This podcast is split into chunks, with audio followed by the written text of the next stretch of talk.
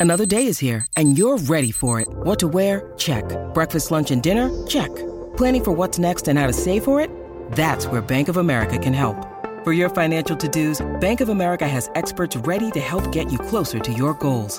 Get started at one of our local financial centers or 24-7 in our mobile banking app. Find a location near you at bankofamerica.com slash talk to us. What would you like the power to do? Mobile banking requires downloading the app and is only available for select devices. Message and data rates may apply. Bank of America and a member FDIC. Just because it feels uncomfortable doesn't mean it's not good. I think so often, not only on film, but in life, we so want to feel comfortable, but that doesn't always bring the best results. If I look back, I think some of my more successful things, in my point of view, have been the things I've been most nervous about and probably most unsure when I began. Uh, there's something about jumping off that cliff, which uh, means you end up going for broke and probably end up taking a few more risks, if you know what I mean. Where you want to get to in life is never as important as the way you want to live your life. You suffer from a bit of anxiety when you're in front of the camera. Hmm. But that you name your your confident personality Frank Yeah, oh my God. and your uh, yeah. and your and your anxious personality Charles. What happened to me in film was it was random. It would appear sometimes, and that was something I'd never encountered. I understand if you're scared of heights, you're always scared of heights, but some days I'd be fine, and then some days I would just get nervous and then it'd get in my head. So uh, I don't know if you guys know uh, Anthony Robbins, you know, the, the Oh, the American- motivational motivational dude, yeah. Yeah, I mean, he does motivate. He's not really a motivational guy, actually. He's really quite brilliant in breaking down how we think, the patterns of behavior we have. And so I met him, uh, we were mates. I never went to him to, I never went to one of his workshops. We were just friends. And I rang him, I said, mate, I want to come to you professionally. I need to ask you a question. He said to me, what the biggest mistake people make with fear is saying, oh, I'm scared. I hate this. Get it out. I don't want you near my life. This is not helping me. And you get obviously really wound up. So he said, You've got to remember the times where you feel confident, name that character that feels scared. And as you're walking on a set, realize that the fear is good, that it got you where you are, that it makes you work. The fear sometimes actually goes, Oh, I better work really hard on this film. So he said, That fear, embrace it, work really hard. And then on that day, when you walk on set, Charles, thanks, but I don't need you right now. And then be frank.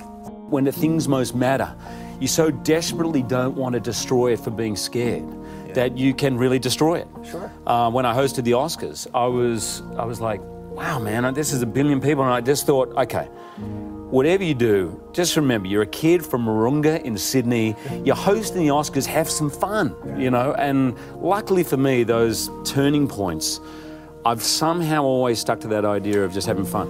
I genuinely like to be friendly with everyone. In the Australian film industry, everyone talks to everyone, and if they're not making fun of you, then they really don't like you. So there's a problem. And I also, when I first went to America, I noticed there was an unspoken, it's not, people tell stories of don't look this actor in the eye and all that. I've never heard that before, but there is a, a slightly unwritten rule of leave the actor alone, let them do their thing. It could be about process, it could be because of their style, I'm not sure. And I always try literally on the first day to break that down because I feel self conscious in that environment. I'd much prefer a grip, tell, you know, making fun of me than calling me Mr. Jackman and then saying nothing until they say, Thank you, for, it's been great working with you. You know, I much prefer to feel we're in it together. because I, I didn't come into this business. My first job was 26. I did not come in fully formed. I always feel that I'm a work in progress, and there is no, absolutely, I promise you, no way I would be standing on this stage with this extraordinary honor if it wasn't for the many, many people. Um, and I know it's easy, and you hear people all the time thanking their team, their agents, and it always feels like perfunctory. Well, when I came to Hollywood, I was about 30 years old. I wasn't a kid. I felt I understood people a little bit. I had no idea really. I met a thousand people, and three of those people I met are still with me today, 15 years later. And I, my whole approach to meeting them and trying to decide who I was going to work with was the Aussie good bloke rule because I had no idea if anyone could do their job. I mean, everyone seemed great to me.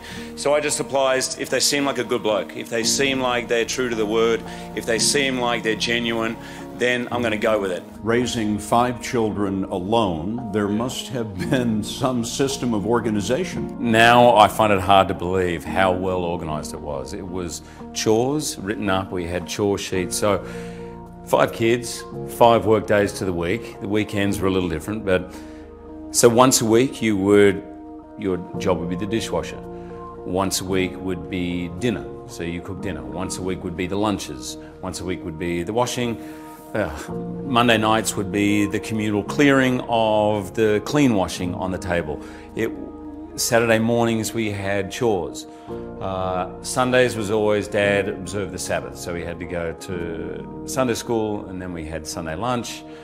It was it was very very organised, and from age eight I was doing my own washing, ironing my own clothes.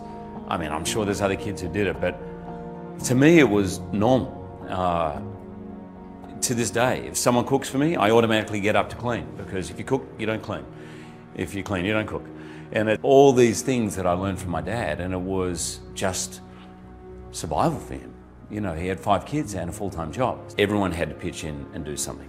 He had five kids, a full time job, and he traveled. Yeah, he traveled. Uh, I think I started acting to try and work myself out. I, I don't think I ever thought about becoming an actor. I, I, stumbled into an acting class, and I remember thinking, everyone should do this. This is kind of the breathing, the learning to just let go of yourself, have fun, learning to trust your instincts and not be afraid of what other people think about that. This is, these are tools for life. I probably thought that was going to be the end of it. This is like a, that's like a good self-help class, you know. Um, and I was probably 26 before I got my first job. So it, it took me a while. I was a slow learner. Well, in general, when I was younger, everything, I can be critical of myself, just mattered too much. I mean, not just acting.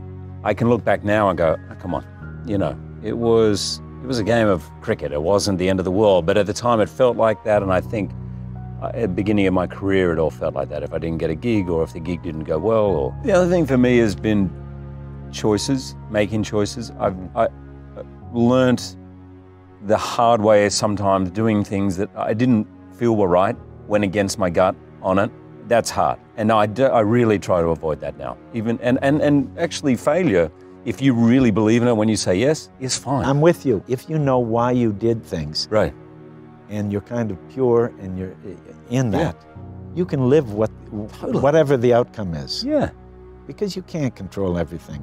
Right. So you can only control your intention and your kind of, yeah, your your good impulse, your your uh, degree of engagement. When you're free of the idea of the result, sometimes the engagement can run so much deeper yeah. because you're not preoccupied and thinking ahead. Yeah. You're not getting ahead of yourself. You're doing this for this. It's a surreal experience. I'm a kid from a suburb called Wahroonga in the northern suburbs of Sydney. I have so many people to thank. I am incredibly, incredibly grateful. You've believed in me when I couldn't. You've loved me with a passion and a depth that I didn't even know existed, and I don't think I even felt that I deserved. You have pushed and encouraged me when I was scared to venture out you have smiled me into smiling. You have sung me into singing. You have loved me into loving. And like everything I do in my life, I share this with you. I love you. Thank you all.